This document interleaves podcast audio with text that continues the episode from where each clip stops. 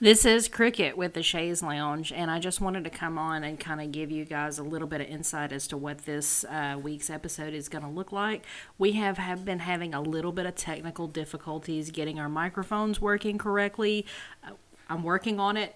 Um, again, we're doing this podcast and we have no clue what we're doing. So everything that happens, we just kind of have to roll with it. So the sound goes in and out a little bit on this episode, and I, am really sorry for that.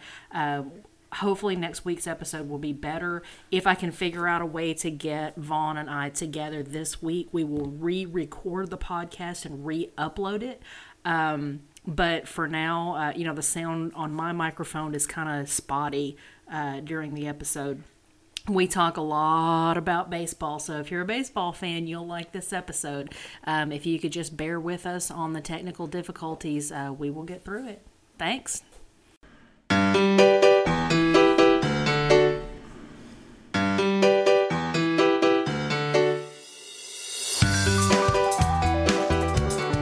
Welcome to the podcast. And this is Vaughn. And we're this week on the Shays Lounge. We're talking about so much fun stuff. Um, we watched baseball because it was opening season. Opening weekend. Opening weekend of the season. Sorry. Right. Got to get the terminology down. And we sat and we watched the tail end of the Diamondbacks and the Padres game, and we watched the Yankees and the Nationals. Yeah, we, we started. We watched most of the Yankees Nationals game. I think we started off in like the second innings when we started watching that game. Because that's when that's we when got home. The, the yeah. station clicked over. yeah. Yeah. So, um, but we we got a little baseball in uh, on opening weekend. That was pretty cool. It was nice to finally be able to sit back on the couch and just enjoy the game, watching the game again. Yeah. It's been too long. And we didn't get to see the Braves game, and that makes me kind of sad because that's Vaughn's favorite team. Yeah, that's now. Of course, I'm nowhere near Atlanta, but that's just the team that I grew up watching, and so I have been a Braves fan since I was little. Back in, if anybody was Braves fan or still is, I've been one a long time. We're talking back back in the Dale Murphy and Mark Lemke and all these guys. I mean, the pitching staff that they had with Smoltz and Glavine and Maddux and Neagle and all these different guys they had just coming in and out of there. The 12 consecutive years that they won their conference and they won, won their division. I mean, it's that was back in the heyday. Back in the glory days. Back in the glory days of the, of, of the Braves. They're starting to get back there again. They've had a, finally had some few good seasons, but they had they had some rough years there in the middle. But you know, still a fan. Didn't didn't lose hope. Always got the hope for them. Well, one thing you've always said about the Braves is that they don't buy their championships, and you've always liked that. Yankees. Sorry. Anyway, go ahead. Sorry. no, no. Share with the class. They may not have understood your little cough insult. they don't. They build their championship teams up from their minor league organization.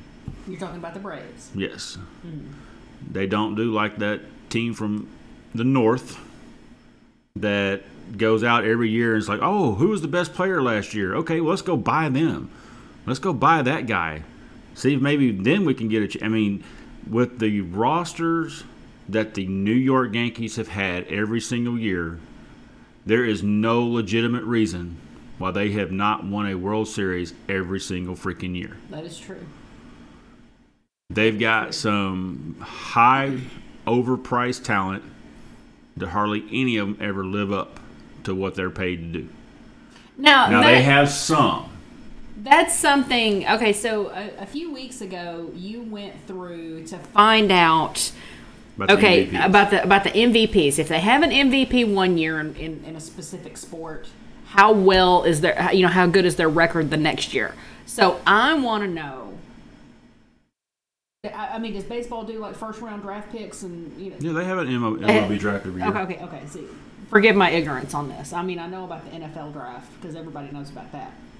Right. But with baseball, I want to know, you know, who are these guys that they're going out and getting for top dollar, and does it really pan out for those teams? It's not first round. Drafts. Does your first round draft pick actually lead you to, you know, that championship that you're trying to get? I think more times than not, these guys end up going through the minors, and they end up being one of those extra deals and trades, and half the time they don't even end up with the team that drafted them. Um, because there's just there's just so much trading going on. But like I said, the Yankees they don't they like going out and buying whoever was the best player of the previous season, mm-hmm. and it hadn't always panned out. And they pay him a lot of money. They pay him a lot of money. Like the pitcher for the Astros last year that made them look bad. Well, let's go buy him. You know, and then they the MVP from a couple years ago, Giancarlo Stanton. He got MVP. Guess where he ended up the next year? Mm-hmm. Yankees went out and bought him, and that's just what they do because they do. They pay that extra luxury tax to do everything they can to buy themselves a championship year after year after year. And with, and now granted they've been there a lot, mm-hmm. But there's no the reason why they, they shouldn't be there every single year. That would be an interesting psychological experiment to find out why they're not there every single year if they do have this outside talent, you know, and this well, this amazing talent coming it, in. To me, it's like the bad luck going to the Yankees because there's guys that'll go there and then they get injured and miss half the season, mm-hmm. and that's what happened to like Stanton. He got hurt. They just their players keep getting hurt. Why I don't know, but they just i mean okay so it's like yeah now granted we know about how the astros won the world series. Mm-hmm. and but for a long time the astros were a horrible team. They did not do good. They were the bottom of their division every year. But i can remember listening to some people that knew about it and they were saying you watch. In the next three or four years the astros are going to be one of the best teams in the league they're going to be contenders because they are building up an amazing minor league organization players. Mm-hmm. That they are going after the best talent there. They're building their teams up from from that point to get them all ready to move up. Mm-hmm. And that's what they did. And sure enough, four to five years later, this last place Astros team, all these guys kind of just started clicking together and they get these guys moved up and bam, they're in the playoffs.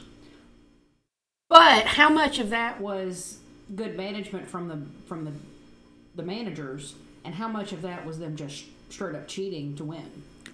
I'm talking about when they built these players. Move. I mean, they went after the young talent to. They had the best minor league organization in the in the league. Mm-hmm. They had the best players in the minors, and then that way they can get them ready to move up instead of oh who was the best player last year? Let's go buy them see if we can get it get back in, into place. Mm-hmm. they didn't do that.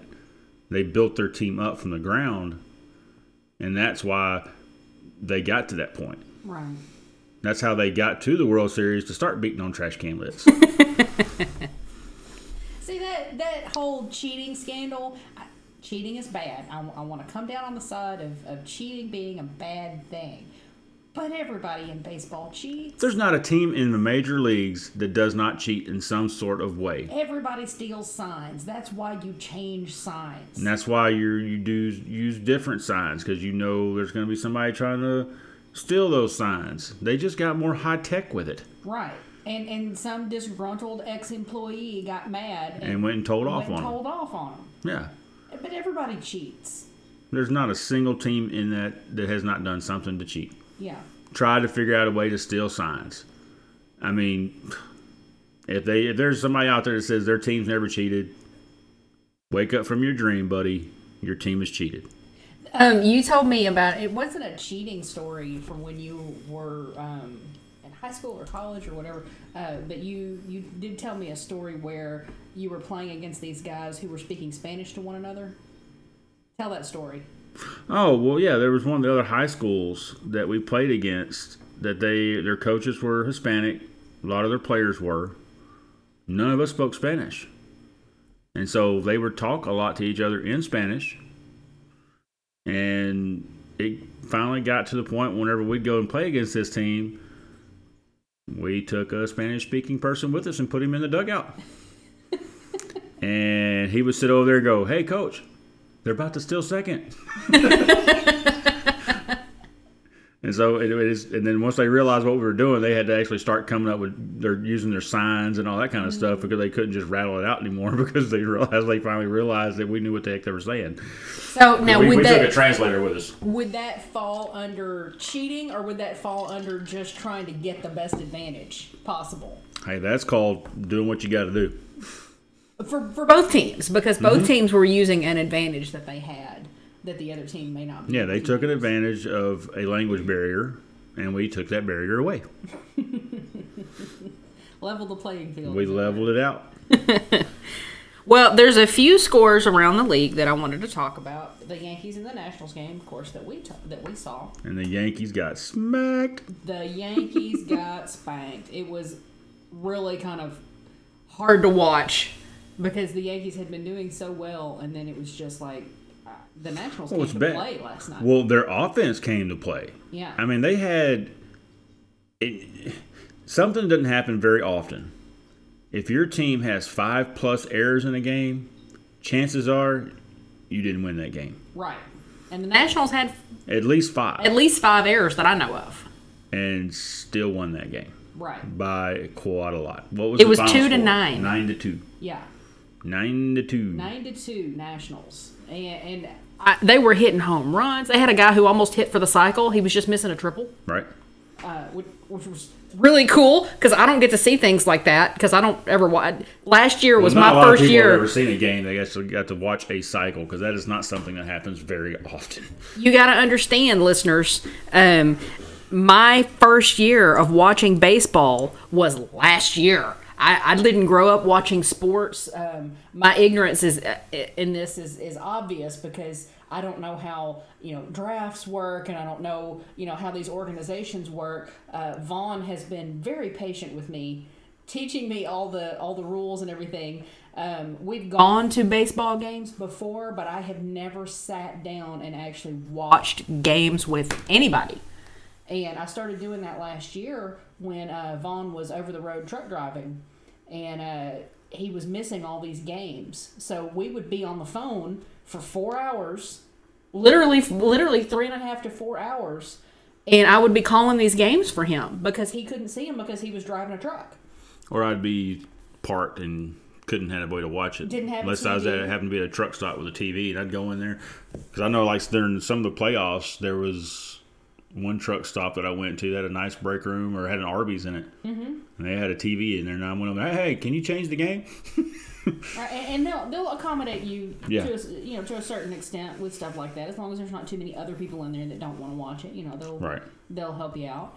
But I called a lot of these games, And so I got to I got to see the how the plays worked, and I got to see how the players interacted with each other, and got to listen to Joe Buck hate on every single team, especially the Astros. Oh my my gosh, he hates the Astros so much. He hates everybody except for Juan Soto. he, he and Juan Soto, He yeah, he's a he's an incredible player. He's got the goofiest batting stance. Hey, you do what works. I, I, Doesn't matter. I, if I mean, it works, it's look not at a- stupid. Okay, you didn't watch baseball a lot. Get online one day and look up Jeff Bagwell, the way his stance was. I mean, you would think, how in the heck was he able to stand up there like that? That was one of the most oddball stances I've ever seen. And then you'll then you'll go back and think, okay, well maybe Juan Soto didn't look so bad. I think uh, Juan Soto in a batter's box to me looks like he's posing for his own baseball card every single time he's up at bat. Right? Does this make sense? Yeah. I, I, I get what you're saying. He he's he's he He's very showy. he looks like he's trying to be pretty. He does look like he's trying to be pretty. Yeah. And I, but but you know what? Baseball is a pretty game. Baseball is a is a finesse game. hmm So it, it would make sense that he would do that. But Hearing Joe Buck slobber over this man for the entire playoff season was just weird. There's some guy love there.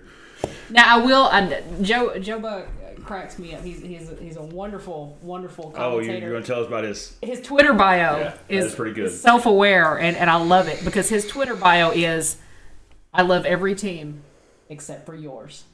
Right. And I've heard so many people literally say those words about Joe Buck. Oh, he hates my team. He hates my team, and it's always a different team that he hates.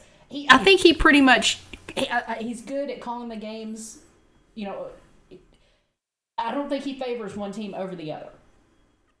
And even though it feels you could like he tell does- during the playoffs last year. Every game Soto was in.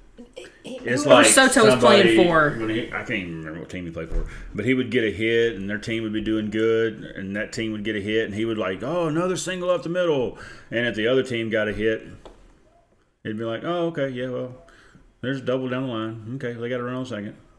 Washington Nationals. You know, he, he didn't get to Nationals. he didn't get to you didn't hear the same level of excitement unless it was for that team. That's true. And he he Called the games a little weird, where it, it felt like he was given a little more leeway. Like he was a little happier about the calls that went Yeah. for the Nationals, and he was a little less happy about the calls that went for the Astros. I mean, if you are an announcer, say for a specific team, then yes, you're going to get more excited about those teams. But he's not an. But if you're doing it specific team. for a sports channel, if you can't be unbiased about the way you do it, you don't need to be doing it. that's true. But but having said that, Everybody has their own favorite players and their own. Oh yeah, absolutely. And, and of course, you That's gonna bleed through. You can't let that bleed through as bad as it did for him when they were playing the when Soto was playing the Astros. when Soto was playing anybody.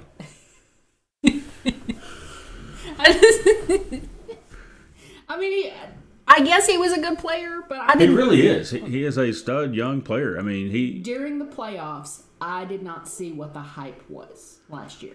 Well, as I say he didn't I'm play. You hear about people playing as a seasoned player when they're still really young. He didn't let the pressure. He didn't let the pressures of the of the postseason and everything get to him, like you see a lot of young players that haven't never been in that kind of situation. He, he he really did rise up to it, and he didn't let it get to him, and he still did extremely well. So, yeah, he's a good player. Oh, I- He really is. that's fine. It was just hearing Joe Buck slobber over him that kind of turned me off a little bit. Right. Um, And then uh, we didn't get to watch the Braves game. The Braves played the Mets last night. um, Braves won five to three, Aha. so that was good. Um, we did watch the last inning of the Diamondback Padres games. A game, Yeah, a couple innings of that, not much of it. not much of that, just enough. Enough No to see the Padres win. No dog in that fight, so it wouldn't really. It was more like background noise. Right. Uh, we watched it because Because it was on and because it was baseball and it was opening season. Yeah, the opening only day. reason I watched the other games because I was wanting to see the Yankees lose. Right. Well, Jesus hates the Yankees. Well, so- I mean, you, what, what's funny though is that you there's so much hatred you see for different teams, and I do not like the Yankees. I've never liked the Yankees, but I've always been in this weird situation because the Yankees have always had players that I've liked. right. I mean, if you're a baseball fan, I don't care how bad you hate the Yankees. Don't ever say you didn't like Derek Jeter. Well, yeah, I mean, he Kind kind of transcends. to Like, I know who Derek Jeter Derek is. Jeter. Yeah. Mariano Rivera. I mean, those kind of guys, you just you can. It's like, I mean, I hate the team you play for, but I like you a lot. of Alex Rodriguez a, young, a Yankee. he was. See, I know him too. He really good with the Mariners. Really good with the Rangers. Top player. What the Yankees do? Went and bought him, mm-hmm. like they do everybody else. He didn't do quite so hot. And he fizzled after everybody's learned and realized he was using PEDs. I, you know, okay, so let's get on. Let, let's let's go down that. little rabbit trail real quick. Okay. We have talked about performance enhancing. drugs on this podcast in the past. My opinion, jack them up. I want to see somebody Before crush a go out to the baseball field. 600 feet out of the stadium. Before they okay. go out to the field every day, you just give them a little injection of steroids right in their butt cheek. All right, go play. okay, go play. but you know, you, it's illegal. Uh, denied using them. Still got busted. Yeah. You know, and then they still like like uh, Aaron Judge. You know, uh, that's the name. Aaron, Ju- I don't, I don't Judge, the guy I showed you the picture of. maybe. last night. But uh, I think that's his name. Plays for the Yankees. I, I like him. He's a good player. He, he Is that the guy that's like six seven? six seven. Yeah. Okay. Put on a hell of a show in the home run derby a few years ago. He was that was fun to watch. And he he's a I like him as a player, but I just don't like the team he plays for. The the thing with performance enhancing drugs that we we've talked about, you can take steroids all you want and you can bulk up all you want, but it is not going to help your eye hand coordination. No, if you couldn't hit a ball before hit- steroids, you ain't gonna hit one after steroids. Right. Therefore, my opinion that we should just jack them the hell up and, and, and see how far they can hit a baseball and see how fast they can run. Uh, it doesn't. Steroids don't help the pitchers anyway. You know what helps the pitchers? Amphetamines, because the pitchers get tired because they're Well, Doing you- a lot as more pitcher, work. You don't want to take steroids. You don't want to get bulky. You get Mm-hmm. bulky, you lose flexibility. You lose flexibility, you lose velocity. Exactly. But a bigger scandal that they have not taken care of in MLB is pitchers taking amphetamines because they have not. I think they may be banned, but I don't think they're testing for them the same way that they're testing for other performance enhancing drugs. Well, right now the big thing is performance enhancing drugs. You know, back in the '80s and '90s, every player out there was probably snorting crack before they went out to the field, and You that's don't why they snort were crack, you snort or cocaine. whatever the hell they You were doing. smoke crack. I don't know drugs. they were snorting something, and they'd go out and play, and And the games were fantastic. I'm sure. right. But- I'm what? No, we were talking about Aaron. You went on to Aaron Judge. I'm sorry. I, I kind of went back to the performance enhancing drugs thing because I, I had something else to say. But You were talking about Aaron Judge and the. But I'm saying there- there's a lot of different players on different teams that I like. I just don't really care for the team. Mm-hmm. I mean, it just happens that way. But I think that's okay. I think that you can like a player and not care for the team. I think Yeah. it's okay to root for that specific player, uh, unless he's playing for your home team. You know, like if if Aaron Judge is playing someone else, I'll root for him on your behalf. Right. but if he's playing the Astros or the Rangers, Or the Braves. Or the Braves, he can go get effed. Yep. Because I'm not going to root for him. I'm very sorry for you, Aaron Judge. Right. It's just you, you don't get my love when you're playing these teams. No. But you, you mentioned something about things, different things that you hear. So we've got to get on this story. oh, okay. uh, During this Yankees game yesterday. well, hang on. Let, let's let's Let's build the the scene. Okay. because there's nobody in the stands. And, Yeah. and this is we were we were wanting to talk about ambient noise with the Baseball games um, because because they're having to. pipe in noise basically, and the teams don't Don't hear anything. there's there's no crowd out there to to yell uh, to to give them any encouragement. It's it's a mental game that they're having to get into. And we'll go into that in just a second. But go ahead and tell what we heard because this ambient noise was not actually on the field. Hey, I I don't remember even what inning it was, but I know that a at one point the catcher called for a certain pitch that he would thought was going to be a breaking ball because you could tell by the way he was holding his glove, he was expecting the ball to break down toward the ground. Mm-hmm. And the guy threw a fastball, This was during the Yankees and Nationals game. and it went right past the catcher. Didn't even touch his glove because he didn't get his glove back onto it, nope. and it hit the umpire square in the freaking chest. Right in the left pectoral muscle. and there was this moment of silence there for a second because you didn't hear anything and then you could hear the umpire very clearly and what was even funnier about it is that they replayed that one moment Like three times. about talking about you could you could hear it hit the umpire yeah. Right Yeah. and that's what they were referring to and i'm like did they not hear everything They must not have because this was live TV. Because you heard the umpire go, it hit him. There's a few seconds of silence, and you heard him go, "Oh, shit!" and we laughed and laughed and laughed. And We, I- we had to have rewound that at least four times at- at that. least four to five times. We backed that up and said, "Is that really what we heard?" And then we did it, and then sure enough, that's what happened. And then they replayed it, and as soon as the umpire said shit, they like cut the replay off, and they're and I wa- almost want to know if the people that were back in the production trucks or whatever or the production facility went, crap, we didn't hear that the first time. There's no way they did because he said he said the oh, and then paused for a second, and then goes shit. and that's one of those things that you know happens all the time but because we've got covid-19 2020 baseball and there's no fans in the stands because if that would have happened during a game when there was stands were full everybody would have been either making some kind of comment toward it going oh my gosh or yay umpire got hit Woo. Right. You'd have never heard that umpire. But because it's so quiet in there, you can hear everything. Yeah, and even this this piped in ambient noise that they have didn't cover it because his voice was so much louder than everybody else's because the cameras were picking it up. yeah, So funny. We, uh, we laughed about that. I know twenty minutes. at least that was great.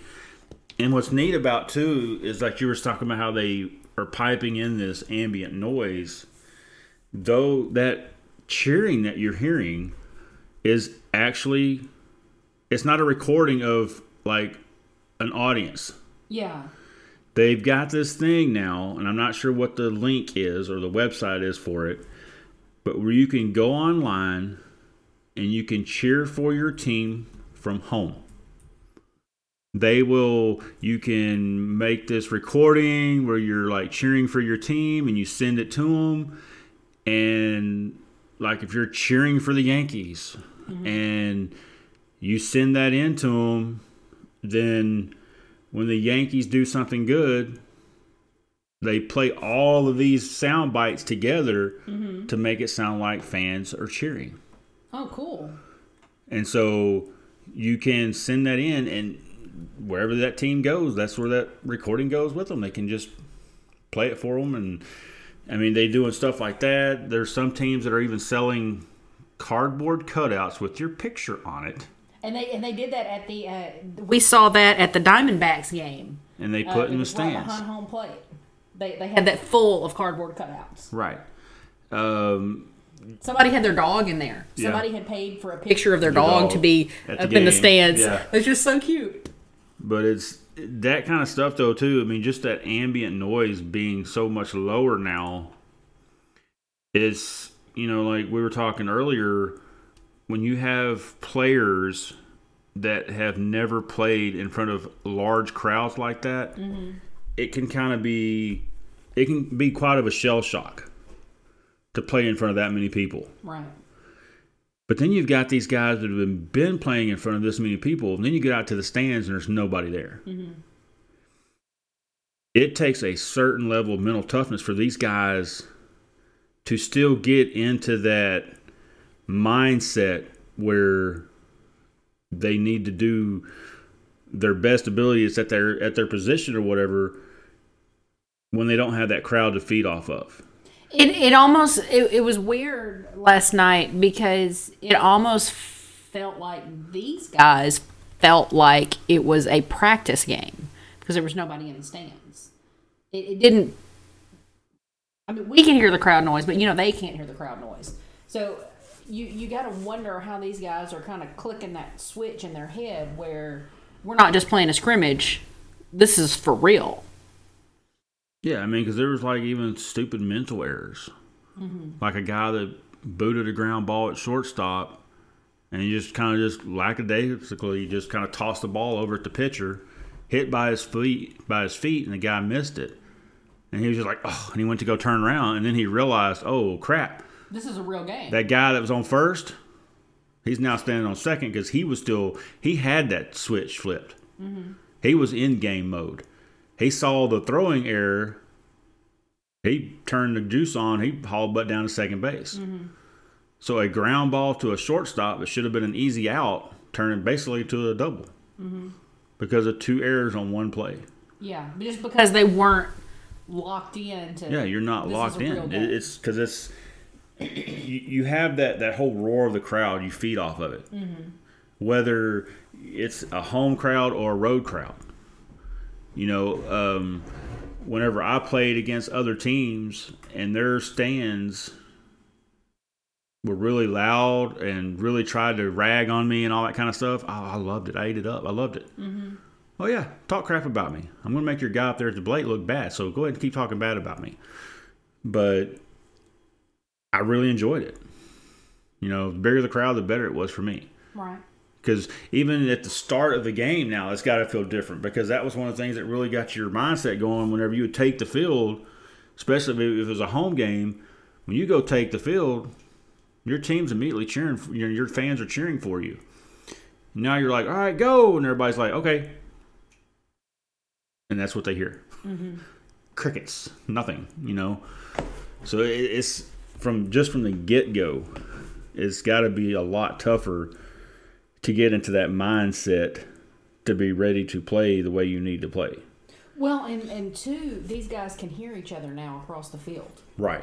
and that was something that You hear a lot more Cubs- smack talk. The, the Cubs and the Brewers game last night, uh, the umpires had to step in so that the benches didn't clear because the guys were talking crap to each other Yeah. across the field from the dugouts, and the umpires weren't hundred percent sure that they were going to keep it in the dugout.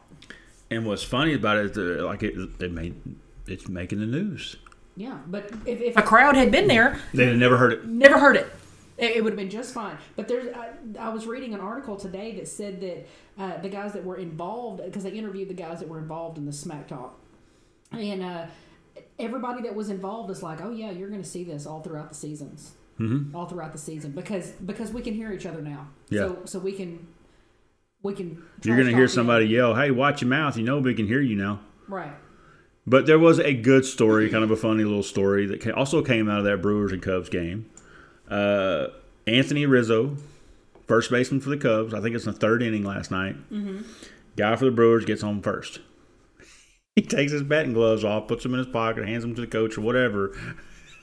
and Rizzo pulls out a, a little bottle of hand sanitizer and, and offers it to the guy on first base. And he sticks his hands out and he squirts him some hand sanitizer in his hand. He rubs it in, he puts the thing back in his pocket, and they're ready to go again. but there's like several stories online about Anthony Rizzo uh, And his hand and his hand sanitizer being prepared for everything. So Well, there's been a couple of guys um, in the MLB that have tested positive for COVID, and, and they're out right now. And they're, they're we're still trying to figure out how this whole season is going to go because I think they have these guys in bubble cities where they keep them as on location as possible. I don't think they do that as much in the majors. I'm not in the, in baseball. I'm not 100 percent sure. I know that's what they were looking at doing in other sports. Uh, with the reduced schedule, but with the reduced schedule, they're not. They're they're trying to keep them to closer, minimize how far they're having to travel.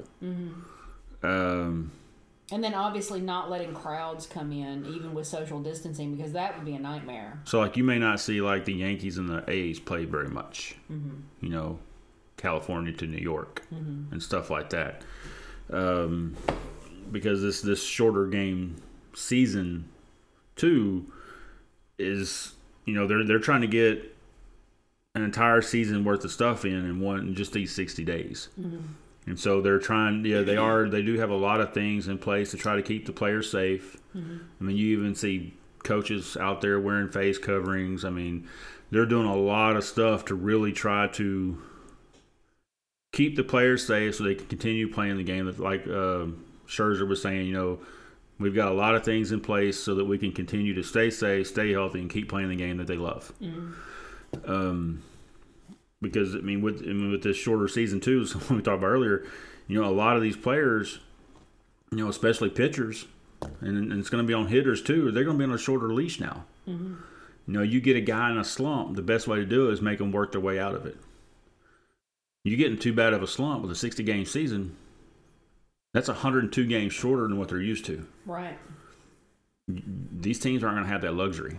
So when a pitcher starts having a bad day, they're going to yank him out. They're going to yank. They're going to have a lot shorter leash. Mm-hmm.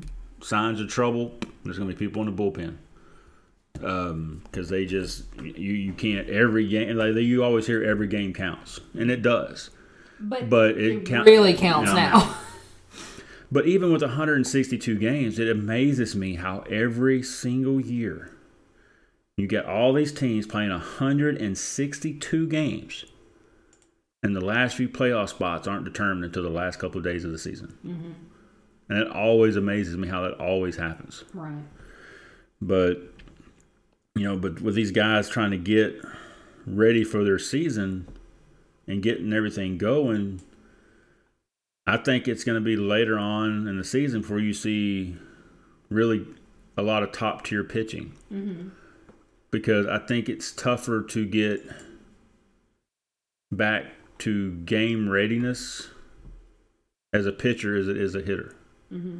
and a fielder. Because a fielder, I mean, fielding's fielding but it, there's a whole different mindset level you have to get into to be an effective pitcher. Mm-hmm.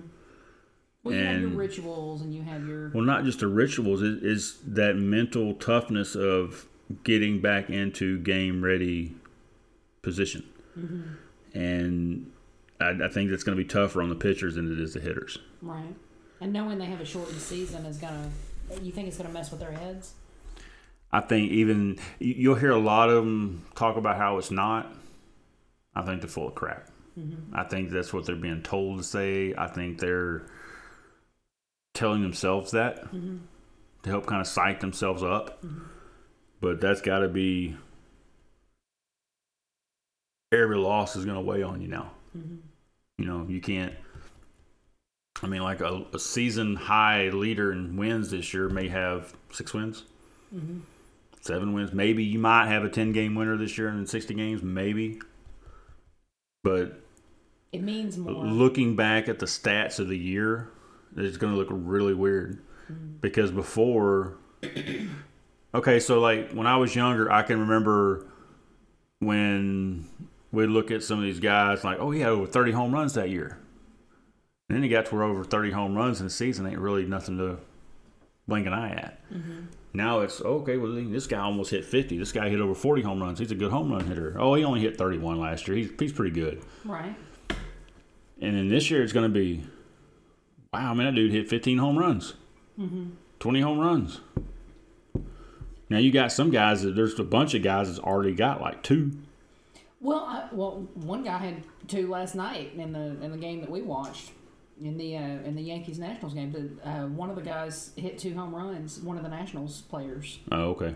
um, because he was the guy that was hitting for the cycle, and instead of hitting that triple, he just hit another home run. Oh, okay. he was like, yeah, okay, I'll just hit another home run. well, because I knew that uh, the guy for the Yankees hit his second home run, but I didn't think he hit two last night. Um, Uh, Giancarlo Stanton. Yeah. Uh, so one thing I was going to ask you about, uh, and this is this is new information for me. Like I said, I didn't grow up uh, playing sports or watching sports. It was just not something my family did. Um, but there is apparently a new rule for extra innings, and I wanted to get your opinion on that. Um, so instead of just going to the tenth inning and it's a normal inning, at the half inning, each team starts with a runner on second. Coming from a pitching standpoint, that sucks. you don't want to go start an inning with a runner already in scoring position because when you don't have you start an inning off and there's nobody on base, you got no outs, no runners on, you have one focus. And that's on that current hitter that's up to plate. Mm-hmm. You're figuring out a way to get him out. But when you're starting an inning with a runner already on second base, then you've got split focus. You're worried about him. It puts more pressure on that pitcher because you can't make any mistakes. You know, if there's nobody on and you make him a little mistake and he gets a single or a double or even a triple, he's still on base. You give up a ground ball that gets to the infield, especially if it goes to the right side, and it gets through, that runner scores. Well, like last Yeah. night, in in the in the Kansas City Royals game. Um, the start of the extra innings, the Royals player was on second base. They had a sack bunt and a sack fly, and got the got the run, and there was not an official hit. The, well, the the big story is not that it's an official hit. They scored the go ahead run without an official at bat. Because if you have a sack bunt, it doesn't count for you or against you. You know, if you go up there and you get a single your first at bat and your next three at bats you do sacrifice bunts, you're one for one that game. Um, and then they had the the fly ball, the outfield that scored that the guy was able to tag up and score on. It forces a lot of these teams to realize the importance of that run, and so they're going to do everything they can to get him over. You're going to see a lot of more small ball mm-hmm. in that last inning, trying to get that runner even closer to 3rd mm-hmm. because yeah, it's a pretty. It's a lot easier to score a guy from second than it is from first, obviously. Mm-hmm. But there's a lot more ways a guy can score from third. I mean, the sack fly, the squeeze bunt. I mean, a pass ball like a wild pitch, because then that puts a lot of pressure on the pitcher too. Mm. Because say like if you got this guy up, that you know if you get two strikes on him and you throw a curveball in the dirt, he's going to swing out of his shoes trying to hit it, and he's never going to touch it. Right. It's a guaranteed out. But you got that winning run over there on third base. And so you're like, then you guys think, okay, well, how much do I trust my catcher Mm-hmm. to block this pitch if he if it does hit the ground? What if I if I overthrow it and bounce it too short and then it bounces off? I mean, it just the level of pressure it puts on the pitcher mm-hmm. goes up, and the defense, the pressure goes up because every little mistake is going to be magnum magnified. Right. But then on the opposite side of that, if you're the team batting, it takes a lot of that pressure off. Because you've already got a guy in scoring position. Yeah. I mean, because like if the next guy gets up there and strikes out, it's not that big of a deal. Because you got to think that's the same situation as if the first guy got walked and you bunted him over to second to get him in scoring position. Mm-hmm. I think if they're going to start with a guy on second, start with a guy on second. But you've already got an out scored against you. Don't give them three outs to get that runner over from second. Only give them Well, two. I mean, they're trying to speed up the innings. Would, would that accomplish? That would speed it up that would even speed more. up the inning. because that, that that'll help equalize that pressure between the two teams. Because right now everything is on that defense. Mm-hmm. Because, like I was saying, like if there's nobody on and you get this ground ball to the infielders, they know they just got to field it and throw it 1st Now you've got all these split decisions these infielders are having to make. When that ground ball's hit to them, okay, is the guy trying to advance? Okay, yes or no? Okay, if he is, was that ball hit hard enough that I might can get this guy out at 3rd mm-hmm. Or do I just say screw it and take the easy out at first, but now that guy's at third? You know what? And I You're making a lot of split second decisions. and you're going to see a lot of intentional walks because of this too. Mm-hmm. Because say like if you get up there and okay, say like you got somebody like Aaron Judge up to plate, and you got a guy on second. First base is open. You think they're going to let Aaron Judge swing a bat? nope. Hey, why don't you go ahead and mosey him down to first base, buddy? You can take that. You can set that bat down. You're not swinging at this inning. Right. And then ground ball, you got a double play. Then you get a chance to get two outs at once. And then you you may still get that runner over to third. But now that sacrifice fly does you no good. Then you're forcing that team. If you want to get him in, you're going to have to get a hit off our pitcher now. You know, it takes it takes some of that pressure off. So you're going to see a lot of that as well. Maybe I don't know if they has yet because there's only been like one or two games that went into extra innings, maybe. Uh, Just just the one Just the one so Kansas far. City Royals. But I think you're going to see a lot of that. Well, the Kansas City Royals won off of Off that, yeah. pos- particular uh, position. Now, granted, the other team had the same opportunity. they did. They just didn't. didn't use it as well, I suppose.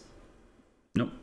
But but it's a, it's an interesting rule. It's it's th- the Royals were very happy about it. Well, yeah, but if it had went the other way, it'd be the every the the articles you'd be reading about right now is the Royals being all pissy about it, and then the other team liking it. Well, um, Cleveland was not happy. Um, Mike Clevinger, I believe. Yeah, Uh, Yeah, he, he he tweeted out that he was. it was the craziest I'm crap. gonna- I'm, I'm not going to read his tweet, but he, he was not happy, not happy at all about the uh, the new rule. But it, Well, I have one thing to say to him. Mm-hmm. Boo hoo. Get used to it, buddy. yeah, That's that's just that's. I don't It's- think it's an that's advantage going. for That's not team. going to be. I don't think that'll be a rule past this season if everything gets back to the way it was. Mm-hmm. But for now, just like uh, every team this year is also using the DH. Well, uh, that was actually another question. I was going to ask your opinion on the DH uh, because I don't have a strong opinion on using a DH. I, I don't see the point of it. I think your pitcher should be hitting along with everybody else. But what are your? I mean, you were a pitcher, so tell me, what do you think? Well, it, it, it when I played other positions, I got to bat. But when I pitched, coach wouldn't let me bat. Um, too many things can go wrong. Um, you get a guy that's just dominating the hell out of you, and he gets up to bat, and I'm pitching. You know what I'm going to do? You're going to hit him. Yeah, I'm going to hit him. I'm to try to get him out of the game. He's making my players look horrible. They can't hit off of him. He ain't going to pitch if I put one in his ear or if I put one in his rib cage. He's not going to be able to pitch. And that's going to happen. Um, there's just too many things that can go wrong when a pitcher bats. Uh, get hurt running the bases. Get hurt doing this.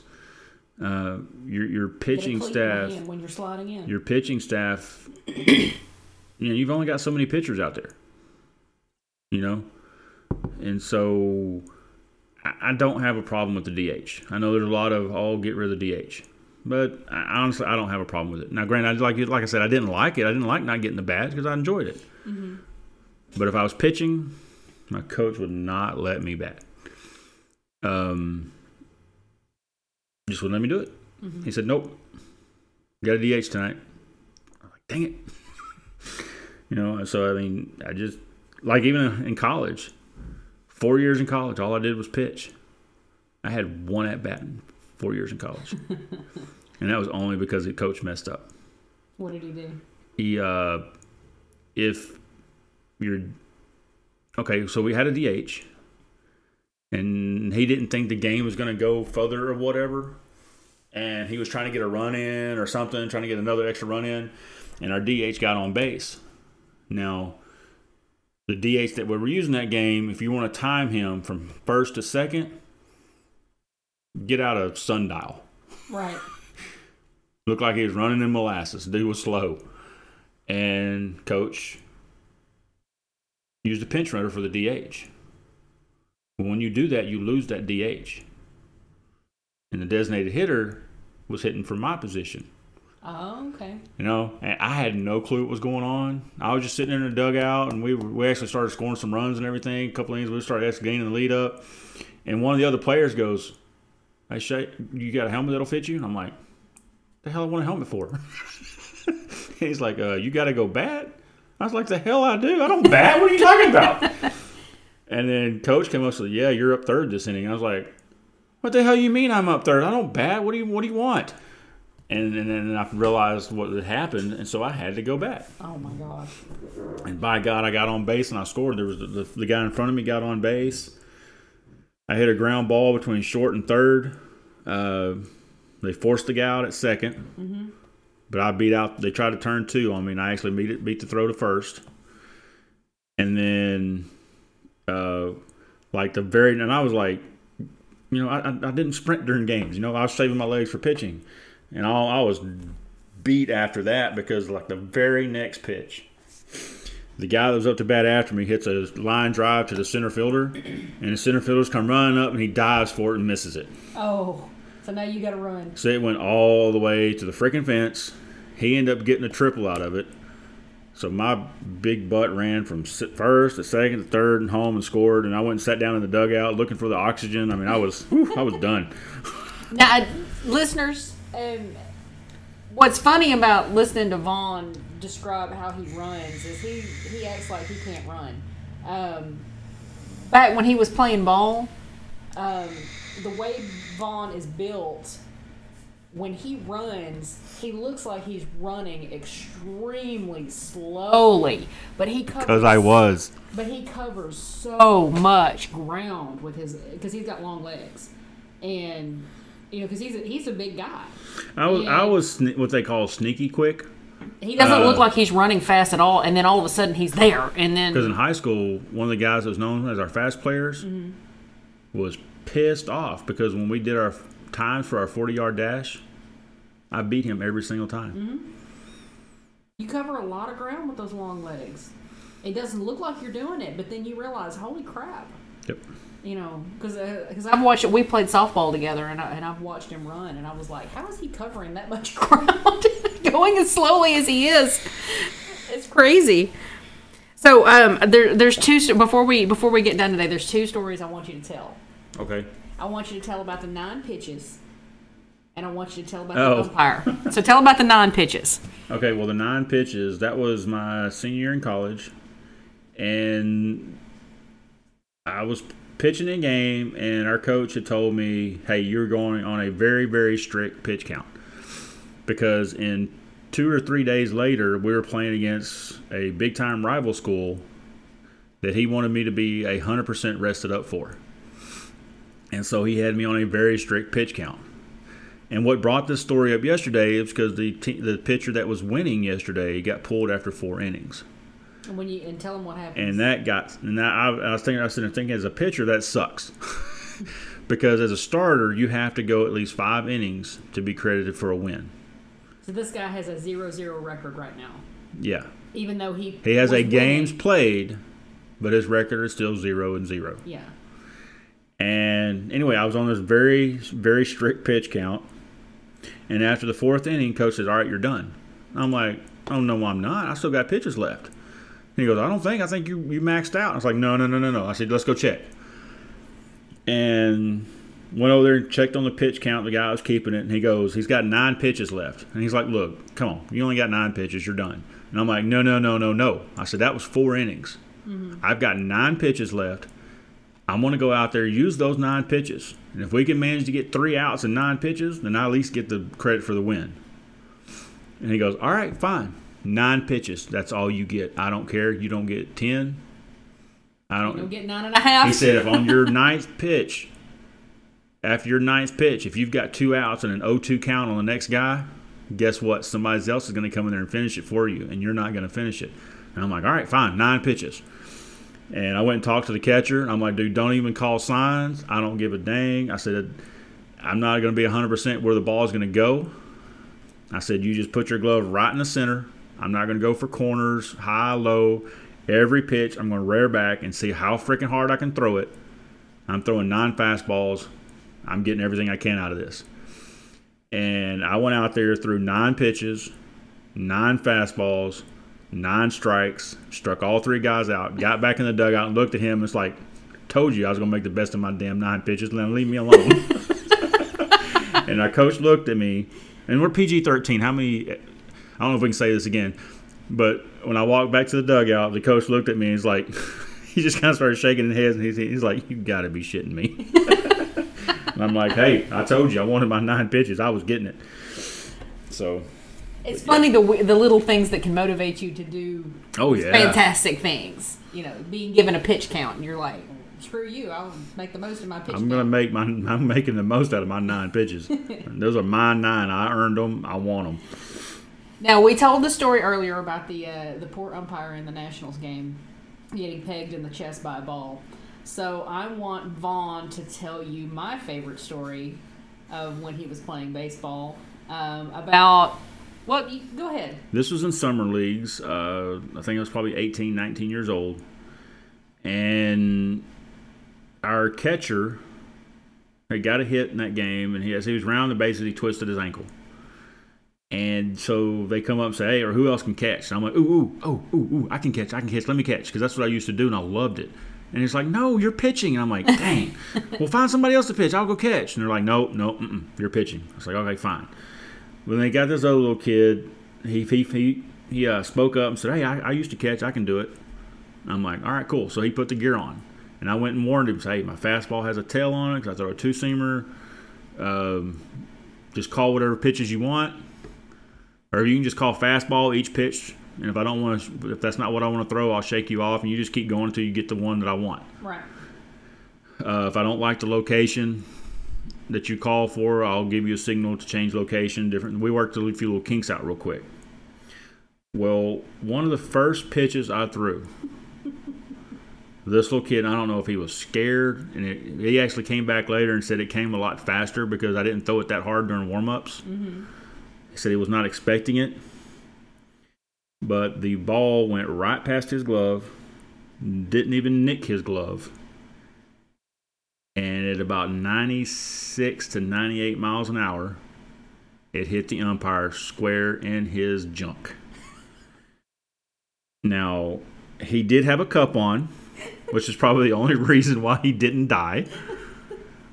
But Seriously, this is my favorite story. it hit him, and all I heard was, and my first thought was, was it a strike?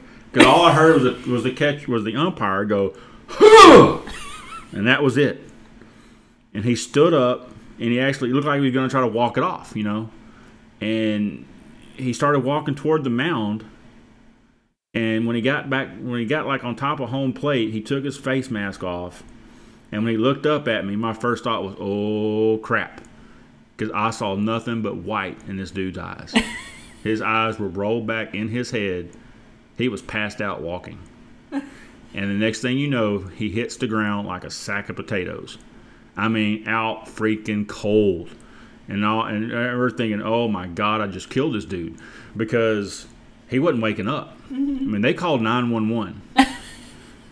he was out for so long that when the paramedics got there, they actually woke him up with that crap they put under your nose to The wake. smelling salt. Yeah, that's what woke him up, and they actually got him kind of to speak a little bit. And it was, it was at this point it was kind of funny because they were like, "Do you know where you are?" And he said, "Well, it looks like I'm on the ground." and they they were trying to ask him who his doctor was. He's like, "Doctor." I ain't no doctor. I'm an umpire. They're like, no, no, no, no. Who is your doctor? but they end up taking him out on a stretcher. And if you've ever seen one of the cups that baseball players, a lot of them will wear, especially once you get older, these big gray, and they're called banana cups. Mm-hmm. They're big gray, hard plastic, and they're meant to protect your junk so you don't lose them. Well, for a while, they had this umpire's cup sitting on a windowsill up at the announcer's booth and by the concession stand and everything, mm-hmm. sitting with the opening part of it down, mm-hmm. and the baseball was sitting on top of it. Now this this cup is rounded. The reason the baseball was sitting in it because it didn't crack the cup. It didn't do anything like that. But it put a three quarter inch indention in the guy's cup, and that's what the ball was sitting in. I mean, this, it, it, the ball didn't ricochet. I mean, it, he took 98 to the sack, and it fell straight to the ground. the ball did not go anywhere. It hit and fell straight down. He absorbed He absorbed All of that energy. every bit of it into his man junk. But thank the good Lord, he actually was wearing a cup. Right? Because that if not, they may have been carrying those suckers out with a bag and not the one attached to him. But it that was probably the most painful thing I've ever seen in a baseball game because I, I mean I've gotten hit before with the cup, without a cup. I mean, it, I don't I don't care. That cup it it spreads out the pain, doesn't block it. It still hurts. Good God, it still hurts. Well, that, So I can't imagine how bad that hurt him. that umpire that got hit last night, at the Nationals game. He's wearing a chest piece, Well, yeah, and it still took him a second to recover from that. So I can imagine how much worse it would be getting hit and absorbing all of that energy. To your into your, precious into your family parts. jewels. Yeah, that. Mm. oh my gosh. But Well- actually, what was funny is that I didn't even know about the cup, and it was my mom that had told me uh, because she went out there for a summer league game for one of my younger cousins with my aunt, and somebody knew her um, as being my mother, and said, "Hey, aren't you his mom?" She's like, "Yeah." Said, "Hey, come on, we'll show you something." And, and they showed it to her. So you know what that is? And she's like, looks like a cup with a baseball sitting on it. I don't know. She goes, that's the one that your son hit that umpire in the crotch with, and that's the cup, and that's the ball that he hit him with. and this was like four years later. That ball was still sitting there on that cup. That's a testament to why you need to wear this protective gear, though. I mean, Yeah. Seriously. Because if you don't wear it, that would have just I think. I think they would have probably popped. he would have been hurt a whole lot worse. Yeah, because like I said, if it had been like a glancing blow, maybe, but there was no glancing blow. The ball didn't bounce off somewhere. It hit and fell straight down. Oh my Gosh. Poor dude. So that's my favorite one It was horrible. Vaughn's baseball stories. all right, so we we're We've come to the end of the podcast. We've talked about nothing but baseball. We've talked about stories. We've talked about games that we've seen. We want to continue talking about this stuff. So, um, you know, give us your feedback. Let us know what you like, what you didn't like. Uh, we still don't have Vaughn a Twitter, which I'm gonna get a look. And you say that after every episode. No, I am making you a Twitter right now. As soon as I finish recording, I am making you a Twitter so that people can find you. Isn't that what she said last week? Because I think it is. And the week before, and the week before, maybe. it's happening this week. This is this is a She said that last week too. But you can find us at the Shays Lounge on Twitter, uh, Cricket Shay at Twitter, um, the Shays Lounge on Instagram. Uh, if you can find me on Facebook, friend me on Facebook. Um, I hope you like feminist rants because it's kind of my thing. But uh, but yeah, just uh, find us. Let us Know what you think. And to our faithful listeners. who keep listening every week, thank you so much, and we love you. See you next time.